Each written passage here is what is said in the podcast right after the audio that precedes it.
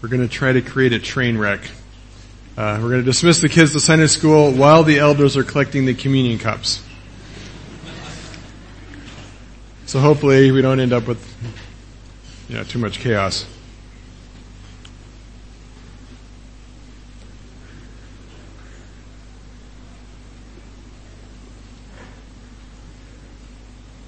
All right, this morning we'll be looking in uh, Galatians chapter 3. Oh, nope, not turned on yet. Galatians chapter 3 verses 6 through 14, if you have a Bible and want to look there or follow along on the screen as we read. Galatians 6, uh, Galatians 3, 6 through 14. Just as Abraham believed God, and it was counted to him as righteousness, uh, know then that it is those of faith who are the sons of Abraham. And the scripture, foreseeing that God would justify the Gentiles by faith, preached the gospel beforehand to Abraham, saying, In you shall all the nations be blessed. So then, those who are of faith are blessed along with Abraham, the man of faith. For all who rely on works of the law are under a curse. For it is written, Cursed be everyone who does not abide by all things written in the book of the law and do them. Now it is evident that no one is justified before God by the law. For the righteous shall live by faith. But the law is not of faith. Rather, the one who does them shall live by them. Christ redeems us from the curse of the law by becoming a curse for us. For it is written, Cursed is everyone who is hanged on a tree, so that in Christ Jesus the blessing of Abraham might come to the Gentiles, so that we might receive the promised Spirit through faith. If you've been with us as we've been looking through Galatians, you'll know that the big uh, struggle that Paul is addressing in this book is the relationship between faith and works, faith and keeping the law. And it's a, a, ch- a challenging problem for Christians, uh, for people in general actually, and it was certainly a problem for the Jews, uh, because uh, God was actually the one who gave the law, right? And, and, and in the Old Testament, God expected His people to keep and obey the commandments. And uh, when, when Jesus came, that all changed, but how it changed and how that all got worked out was a difficult thing for the early church. And, and Paul wrestles with it. And in Galatians, the, the setting there is that the, the believers there, the church in Galatia, was primarily Gentile converts. They didn't come from Judaism. They had no history with the Old Testament. Um, and they uh, got, Paul had gone there and proclaimed the gospel to them, and they uh, quickly received it and they knew that they were saved through faith in Christ. Uh, but along behind Paul, and it seems that wherever Paul went, there was this group of uh, Jewish converts, people who called themselves Christians, but who came out of Judaism. And uh, they came behind Paul everywhere he went, and were teaching uh, that you know Jesus is good, but he's only part of the solution. That ultimately, what you need to do after you after you come to Christ is you need to take the next step and become fully Jewish. And that salvation and all the blessings of God would come to you uh, when you really take that last step of, of stepping into Judaism and following the law. And Paul makes it clear uh, in, in, Galatians and then later in other books, but first, uh, first in Galatians, that that does not work. That that uh, Jesus and the Old Testament law are two separate systems right? So we've been kind of looking through that. We'll we'll, un, we'll explore it a little more uh, this morning. Um, as Paul continues his argument, and if you remember last week, the, the argument was basically that their own experience uh, invalidated this. He said to them, "Did you receive the Holy Spirit, and did you receive uh, this experience of salvation because you were keeping the law, or because you accepted what Jesus did by faith?" And of course, the answer was that they had received it by faith in Christ, right? Not because they were keeping the law. In fact, it wasn't until much later that people came along and even told them there was these Old Testament rules and regulations they were supposed to be following. Uh, today he's going to look, or what we're going next, what we're going to look at today is uh, more of an argument from the Bible. And Paul quotes a lot of Old Testament scriptures uh, to show that even the Old Testament pointed to Jesus and actually the, the end of the law. So the law itself prophesied or spoke of its own uh, its own end end. Right? So that's what we're looking at, and, and uh, Paul contrasts this by looking at blessings and curses. And if you're familiar at all with the Old Testament, you know that one of the uh, at the end of the Pentateuch, the first five books of the Bible, in Deuteronomy, after God gives all these rules and regulations and kind of the whole system of uh, worship for the Jewish people, he ends it with this whole section of blessings and curses. And Paul kind of picks up on that theme, uh, but he changes its meaning dramatically as he looks at uh, what true blessing is and what uh, what it means to fall under a curse. And so he starts with with Abraham, uh, and Abraham's an important figure for Paul, as we'll see in a minute. He says, just as, as Abraham believed God, and it was counted to him as righteousness. It was credited to him that his life was right with God.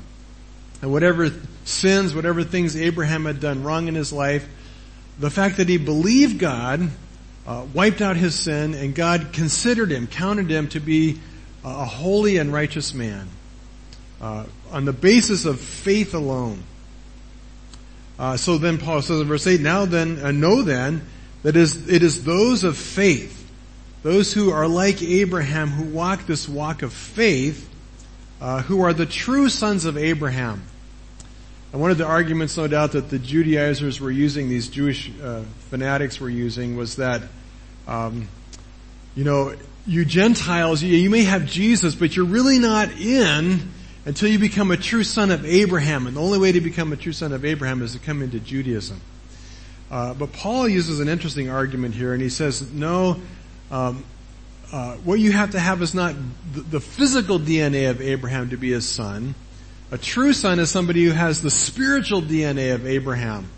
The spiritual DNA. So what was the spiritual DNA of Abraham? Well, he was a, a man of faith. He was a man of faith. He was a man who believed God, and it says it was counted to him, it was put to his account that he was right with God. He was righteous and holy.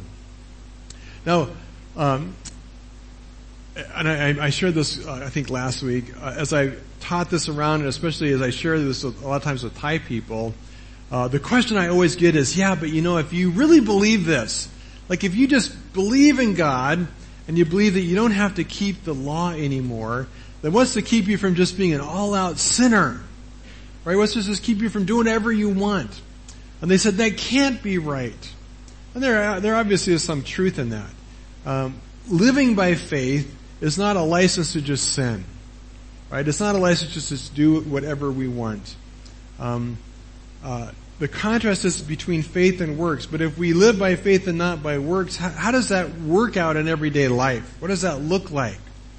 Um, well, let's look at uh, the life of, of, Abraham briefly to see what it meant for him to be a man of faith. What, how did Abraham live out this life of faith? What exactly did it mean for him to believe God and it was counted to him as righteousness. Well, first thing we need to, and we won't go back to Genesis to look at it, but just briefly survey. One thing we know is that when, when Abraham believed God, it was long before the law. In fact, it was, it was uh, almost 500 years before Moses would show up and God would give the law that we have in, in the Bible, right? The Ten Commandments and all the other laws. Uh, so so for Moses, it was clearly long before he could obey any, any of the law. Uh, recently, um, some of the Thai uh, people that I work with, they, we, they were going through a Bible study in Genesis, and so I was kind of walking them through Genesis. And every time we come to the story of the patriarchs, who the patriarchs, Abraham and his son, later Isaac and Jacob, they were horrible people sometimes, right? And they did some like crazy things that we would be like, how could you do that? Like, how could you have so many wives, for example, right? For example. And of course, one of the things that I have to re- remind, uh, my, my Thai students is that they didn't know, right? There was no law. They hadn't been, hadn't been told yet this was off limits, right? So there's a sense in which a lot of the stupid things that they did, they did uh, not because they were breaking the law, right? They didn't know. They didn't have the law. So, so Moses lived long before the law. Uh, um, so, so, so he, there was nothing he did that justified or that proved he was being uh, obedient. He was keeping the commands because God hadn't given him any commands, right? Uh, now it's interesting. Uh, in Jesus' day and in Paul's day, uh, the Jews of that time were convinced that Abraham had to have done something uh, to prove he, he he earned or deserved or merited. Like faith couldn't just be believing God alone. Like that was not enough. And so what Jews during Jesus' day taught is that, well, this all happened because uh, in the end, Abraham offered his son Isaac as a sacrifice. And it's true. A- Abraham did do that. He was obedient. God commanded him to take his own son out and to offer him as a sacrifice. And so Abraham was obedient and he, he followed God's command. Uh, thankfully at the end, if you don't know the story, God spares uh, Isaac and provides a substitute. Uh, but the Jews point to that and say, see, Abraham was a man who kept, he was obedient to the commands of God. Um, the problem with that is that happens many, many years after uh, uh, Abraham believed. Many years. In fact, when Abraham believed, uh, and the, the, the, the, quote here, Abraham believed God, it was counted to him as righteousness, uh, happened at the first covenant, the first time God made promises to Abraham in Genesis chapter 12 early on, right? Uh, he didn't even have a son yet, much less, you know, be commanded to uh, offer him as a sacrifice. So, so the first thing we see is that uh, Abraham, uh, Abraham's faith was not in any way connected to his own effort, his own obedience, his own works. Right? He simply believed God, and for him, faith was um, simply believing uh, that God would do what He said. Okay, that ultimately is what faith is. God spoke to Abraham and He called Abraham and He said, Abraham, I want to bless you. I want to give you uh, so many sons you can't count them. They're going to be like the stars of the sky or the sand on the seashore. That's going to be the, the multitude of your descendants. And I want to give you a land. And I'm not talking just a little tiny farm. I'm talking about a country. I want to give you a nation right? And I want to make you great and I want to bless the world through you. Right? And, and Abraham believed God. He believed that God would do exactly what he promised. Um, that God would keep his word and do what he said he would. Now, that's faith. Pure and simple. That is faith. But there's three characteristics or three outcomes you could maybe look at that came about uh, from from Abraham's faith. And the reality is that when you believe God, if you take God at His word, it does change the way you live. Right? It impacts how you think and what you do. And we see that in the life of Abraham. Uh, Abraham was in a place called Haran, living with his father, and God called him and said, I want you to go to this land I want to give you. And, and Abraham believed God, and so what did he do? Well, he moved, right? He, he took God at his word, and because he believed that what God said was true, he left his father and he left Haran where it was home and he did a crazy thing. He went to a place he had never been before. Now for us that's not a big deal. A lot of us are not from Thailand and we've come from, we've come to a Thailand from another country. And so a lot of us have gone to a place we've never been before. And it's like, yeah, I don't know, it's a big deal, right? No, no big deal. But granted, it's a little different in our world, right? I can get online and I can learn everything about that place before I go. Right? I can know more about that country than the people who live there if I want to put the work into it, right? I can see pictures. I can, I can, I can make plans, right? There's all kinds of things I can know about that place. But, you know, here's the thing. Abraham did not Google it, right? He didn't get on the internet and go, okay, Palestine. What are the people like there? What do they eat, right? He just went blind to a place he had never been. Uh, and, and it was a scary thing. What if there were people there who were mean and would kill him, right? But, but he believed God would keep his word. And so he, uh, so the first thing we see is that he follows God in obedience. Right? He was obedient to do what God said. Not because he was keeping rules or regulations, but because he was trusting God. He believed that God would do what he said, and for that to happen, Abraham had to follow him. His obedience flowed out of his confidence that God was going to do everything he promised. So it was easy for him to obey. Right? But his obedience was not following a set of rules. It was following God where God led him. It was trusting him. Uh, this last week, uh, I went and saw the movie Aladdin. Okay, be honest, how many of you have seen Aladdin so far? Okay, those of you who haven't, it's pretty good, I gotta say. Took my granddaughters and, uh, there's a scene where Aladdin, uh, you know, his, his, uh, his hopeful love is, is, uh, Jasmine, right? Jasmine? I just saw the movie and I already forgot. Um, uh, and he's, uh, he's got his magic carpet, right? And, he wants to take Jasmine on this magic carpet ride because I mean, like this is going to get the girl, right? If you take her on a magic carpet ride, it's all over, right? He's trying to get her to get on this magic carpet and she's a little reluctant. Like it's a rug, right? It's a rug. You want me to get on this rug? Right? And he's like, he says to her, do you trust me? Right? Do you trust me? Right? And of course she takes his hand, she says, yes. Right? And she gets on the, on the carpet, right? And she follows him. But see, imagine if, this would have made it not a very good movie, but imagine if it would have been more like how it would have been if it was me, right? Do you trust me? Yes, I trust you. But there's no way I'm getting on a stupid rug, right? Especially one without seatbelts. You want to get on the rug, get seatbelts installed, right? And then I'll think about it, right? Is that really trust? No, right? It's not trust. Trust involves following wholeheartedly the person that you have confidence in. And that's the way it is with God, right? Abraham had confidence that God could be trusted and so he followed him out of, uh, out of faith, not out of keeping rules. And in fact, you could argue that for Abraham, the proof that he really believed God without question was that he did follow him. He did obey, right?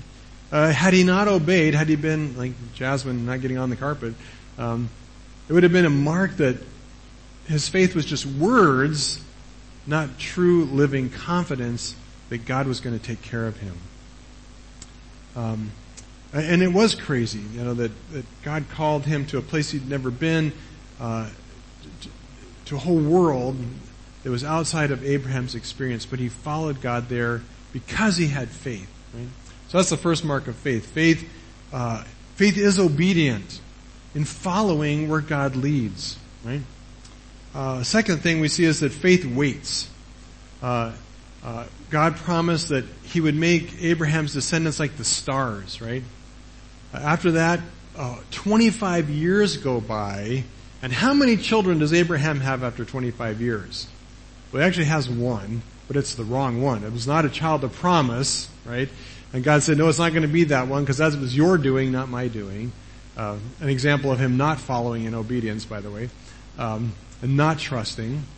And after 25 years, still not even one son of promise, much less a multitude of children and grandchildren. Right? Uh, faith waits. Right? Faith is patient.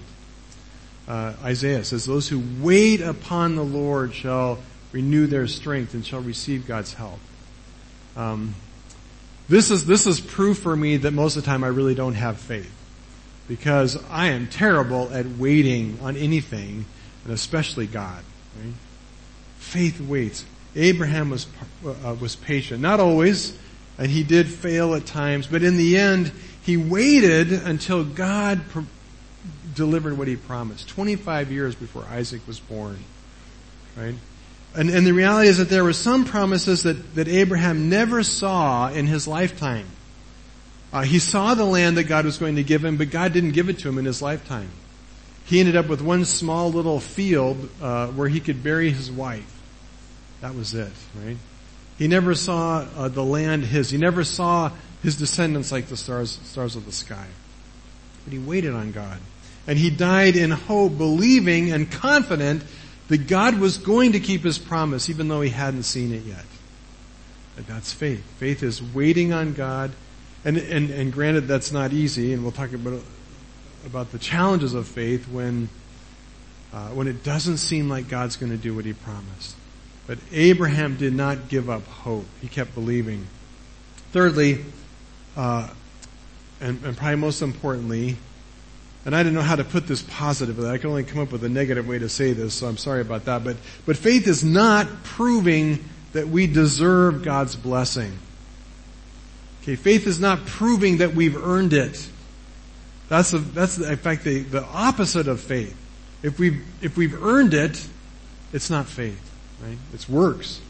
Um, and the ironic thing about Abraham's life and also the patriarchs, but Abraham, he messed up often. And you say, well, how could he mess up when he had no law? Didn't you say that he didn't have a law, so he's kind of off the hook? Uh, true, he had no law, and so a lot of what he did, we can't charge to him that he sinned because he was breaking God's commands. Uh, but there were plenty of times when, because um, Abraham still did have a conscience, he did live in a place where there were moral values and where there were certain customs and rules that they were to follow. And most importantly, Abraham had a wife. And uh, the three of those things probably often reminded him of his failures. I'm not sure about the wife, but maybe, right? Uh, he messed up, right? And, and one of the times, well, actually two different times, uh, he, he did really dumb things that he had to know were not right. Right? And, and two different times he lied about Sarah and said, oh, she's not really my wife, she's my sister. Because she was very beautiful and he feared that the people of the land would kill him and take his wife for, for themselves. So he lied. He said, this is my, this is my sister. Right? Uh, was a problem for him, but it was a much bigger problem for Sarah, who because he lied, they took her. Right? The very thing he feared was the thing that happened and they took her and they were going to make these kings, were going to make Sarah um, their wife.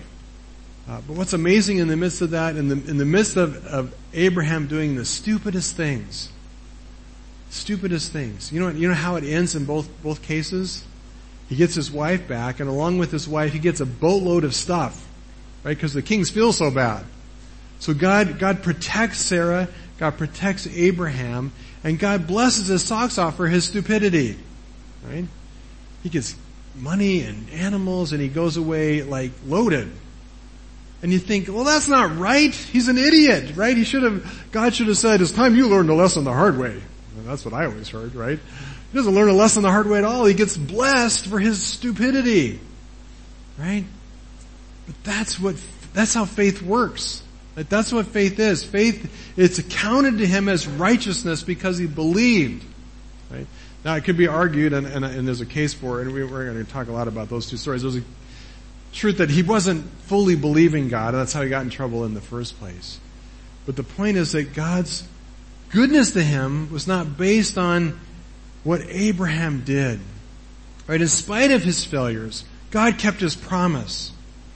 Right? God kept his promise not because he was good, because he deserved it, but because God was good and God would keep his word no matter how much Abraham messed it up. Um, so that's that's what faith is, right? Faith um, is is patient. Faith is not trying to prove that we deserve God's goodness.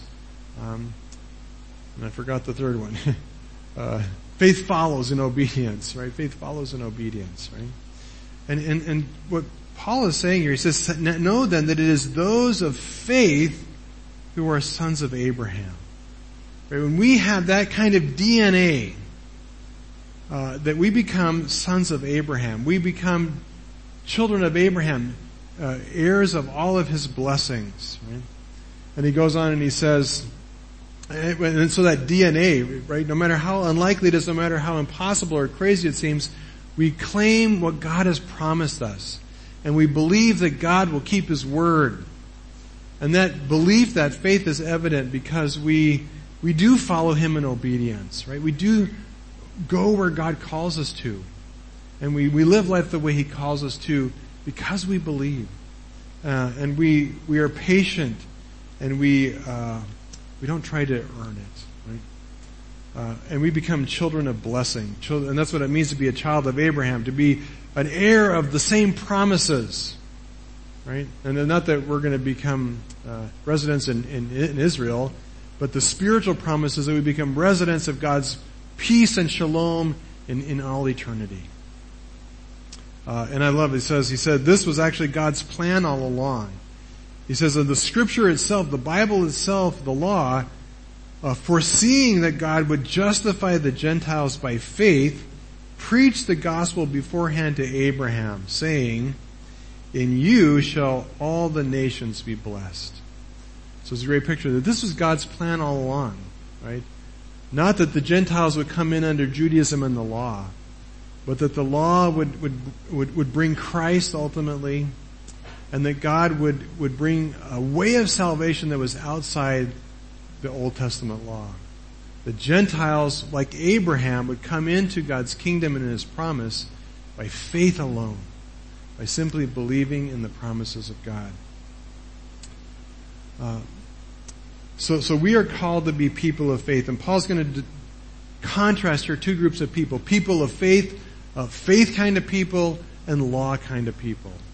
And he said, the, uh, he, he, said, righteousness comes to faith kind of people, right? Who have uh, Abraham's DNA.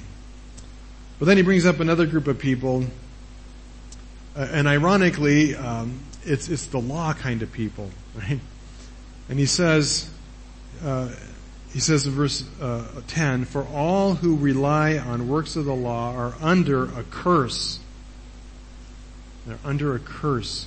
For it is written, Cursed be everyone who does not abide by all things written in the book of the law and do them. It is evident that no one is justified before God by the law. For the righteous shall live by faith. But the law is not of faith right? Rather, the one who does them shall live by them. People of the law. Um, people of the law are people who are not seeking acceptance with God through faith. Instead, they are seeking acceptance with God by being good people. And for these people, the blessing, unlike faith, the blessing is earned. Right? The whole point is to live your life in such a way that you prove that you deserve God's blessing that you are good enough, that you are obedient. But this is not an obedience that flows out of faith.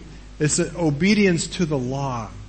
It's conformity to rules to prove to God that I'm good enough. I'm deserving. I'm worthy.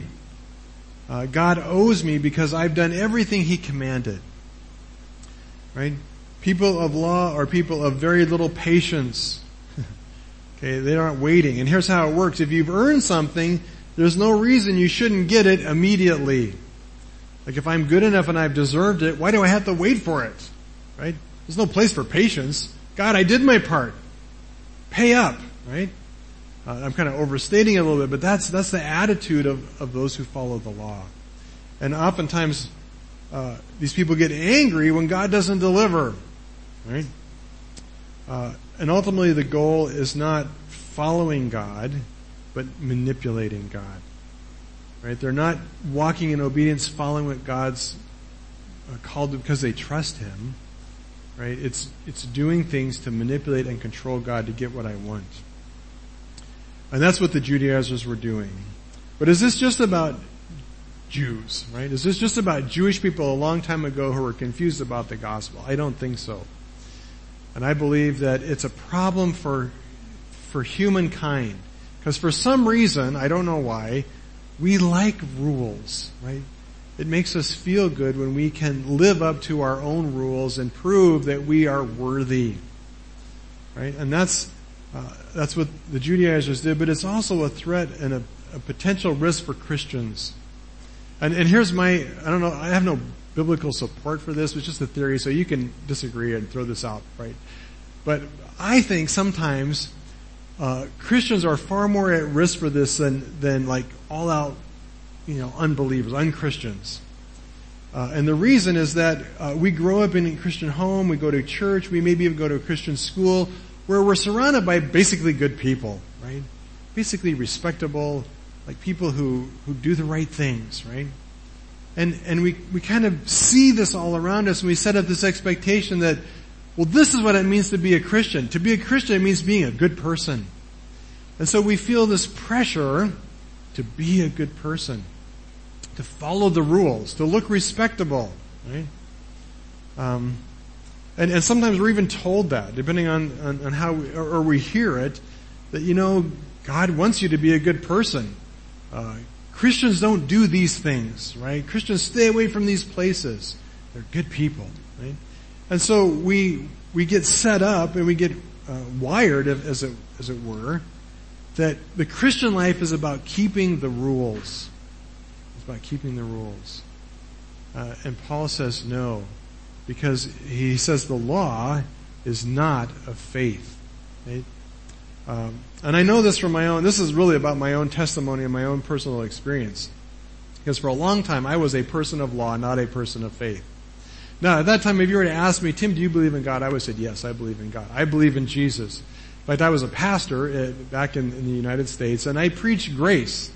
In fact, I preached grace so much that I one time had a lady tell me, you don't really believe in the law at all, do you? I thought, yes, that's right, I don't. But regardless of what I taught, the way I lived was, was oftentimes not of faith, it was of law. And, and here's how it kind of worked out for me. Um, um, first off, I often was, was very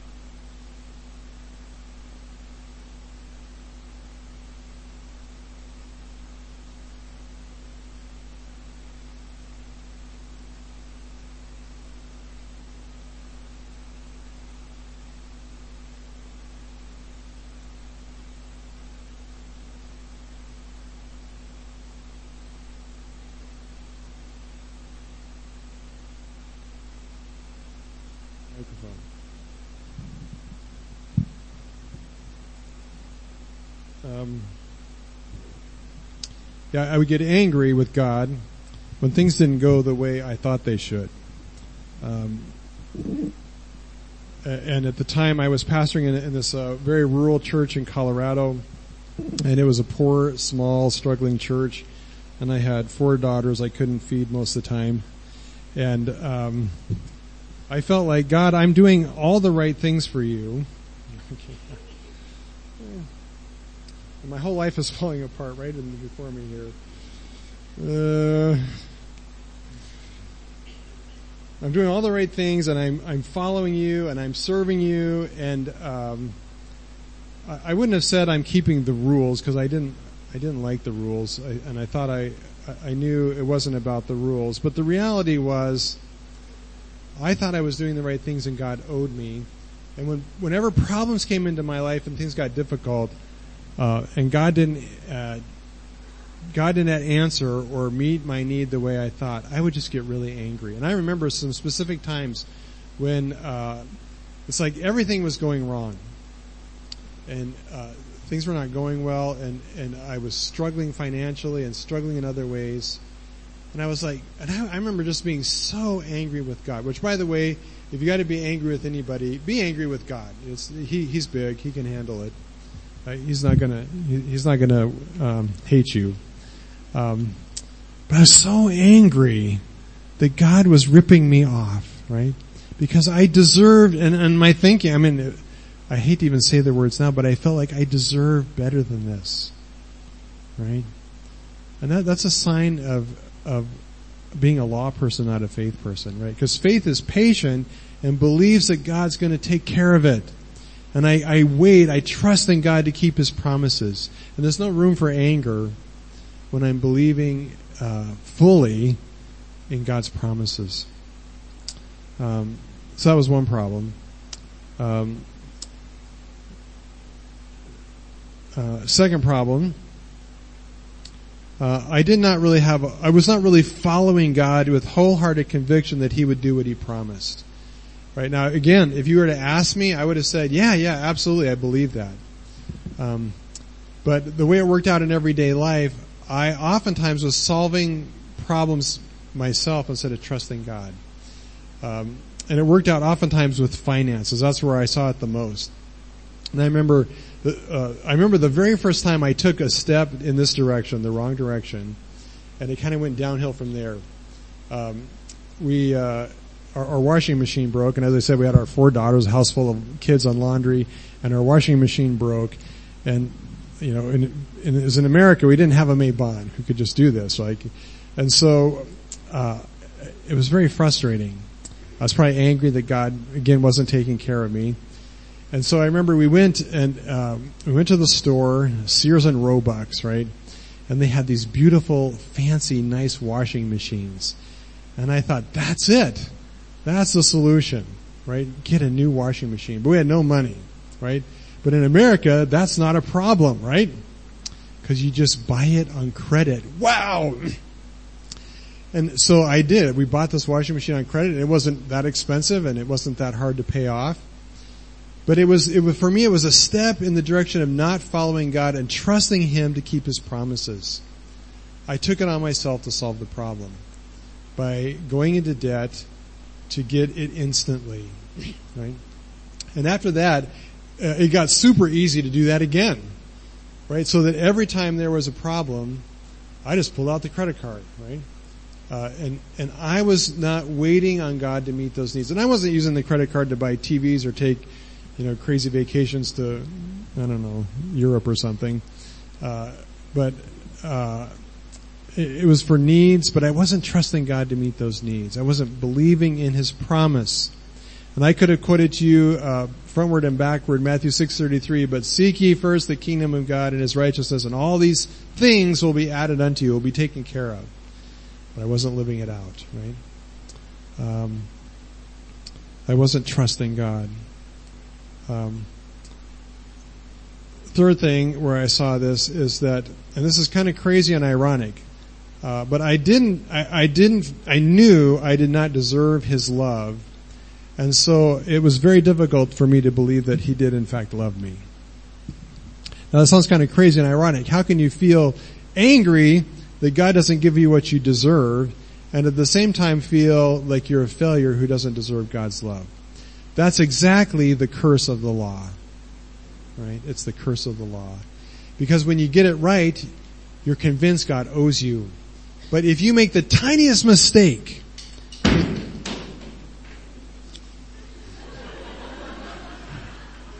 tiniest mistake, it all comes down. Wow, God's helping me out big time today. Right? if you make the tiniest mistake, there's a sense of overwhelming failure that you blew it and you're not deserving of God's love. And of course we're not deserving of God's love. That's the point of faith. But when it's all about law, right? And again, if you had asked me, I would have told you over and over that yeah, God loves you. But deep inside, I felt so unworthy. And I, I could not believe that God could love me because I knew uh, I failed him often. Right? Well, for me, those were those were signs that I was uh, I was a person of law, not of faith. And there are probably others. And for your life, it may be a very very different picture. Um, let's look at the solution. Uh, verse 13, and he throws this in very abruptly. There's no but or and, no conjunction. He just drops this kind of like a bomb out of nowhere. He says, Christ redeemed us from the curse of the law by becoming a curse for us. What is the curse of the law? The curse of the law is this. Cursed be everyone who does not abide by all things written in the book of the law and do them. The curse of the law is this, that if you mess up at all, if you fail in even one point, uh, you're deserving of, of the curse. And you may say, well, yeah, that, uh, but what about in the Old Testament? Was there no forgiveness? What about the sacrifices? Didn't they get forgiven? Yes, they did. But, but here's Paul's argument. Paul is saying, even in the Old Testament, the sacrifices only worked by faith, not by keeping the law. When they brought the lamb and sacrifice, it, it had to be brought in faith that it could, uh, it could make atonement for them according to God's promise. Right? Not because they were good and they kept the law. Because the law is not of faith. But it says Christ became uh, the curse for us. And the context of this, uh, this, it's an Old Testament quote from Deuteronomy. And, and the passage that this comes from is the passage where it talks about dealing with a rebellious son. Uh, and it said if you have a rebellious son, one who's kind of gone off the deep end and who uh, is is bad in every way, uh, you are to take him and bring him to the elders, and the elders of the city are to take him out and stone him to death. Uh, I love this story, not because I mean, it's a horrible, it's a horrible thing, but I, I, I, I just, of my favorite passages in Deuteronomy is simply because, uh, it's a good illustration of why you don't want to go too Old Testament. Right? Right? It's why we don't have, it's why we don't put ourselves under the law. Who would want to live in this kind of place and in this kind of culture where a rebellious child ends up in being stoned to death? And it said you stone the child, you, you stone them and then to, to make a point, you took the, the corpse, the body, and you put it up on a pole as kind of a sign to warn other rebellious children. This is what happens, right? And it was shameful and it was horrible. And, and, and in Deuteronomy it says, and it is a curse. Cursed is anybody who hangs on a tree. But of course it's a picture of Jesus. Uh, Christ redeemed us by becoming a curse for us and hanging on a tree. Right? Um, we were all rebellious children against God.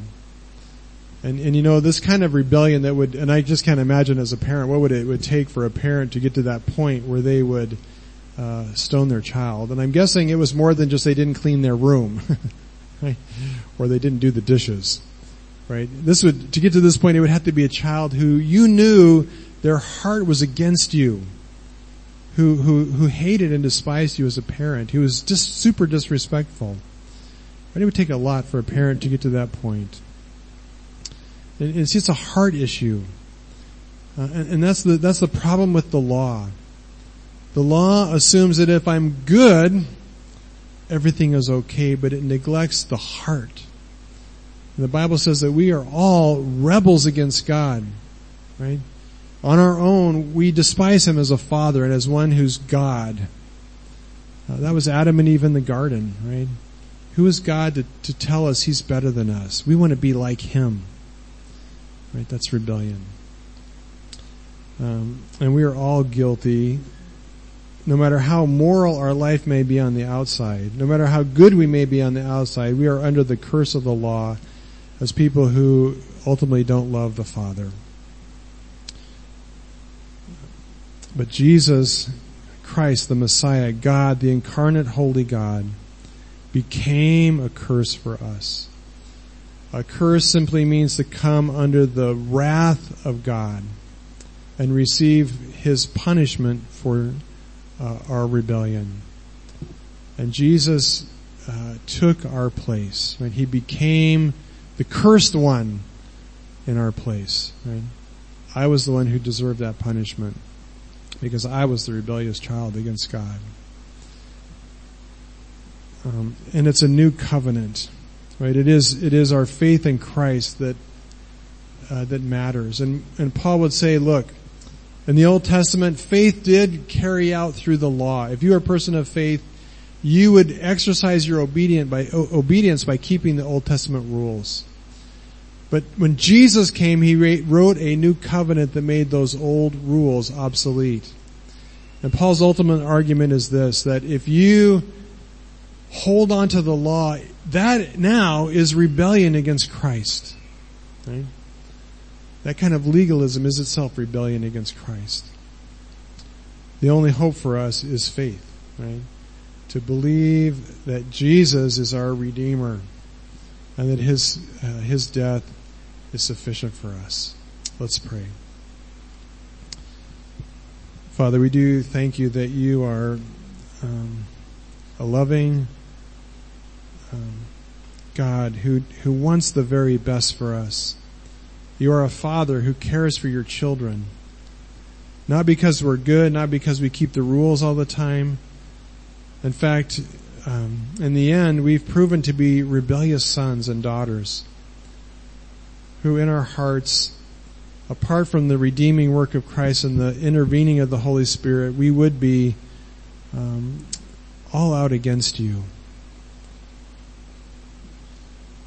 And we are the ones deserving of being under the curse of the law. But we thank you that um, that you redeemed us through Christ. that Jesus came and, and he gave his life on the cross and he absorbed the full and complete punishment of sin. All its consequences that were mine, but he took upon himself. And Lord, all you ask of us is that we walk and live by faith. That we really believe everything that you've said and we claim it for ourselves as true. And we live life accordingly. Lord, we pray that you'd help us do that. And Lord, it's hard when things don't go our way and things are difficult and we feel like the promises are, are too long in coming. Lord, it's easy to get discouraged. So we pray that even the faith itself would come not from us, but would come from Jesus and from the Holy Spirit. Lord, that you would fortify our faith and build it up so that we can believe everything you promised. And we call on you to help us. We pray in Jesus' name. Amen.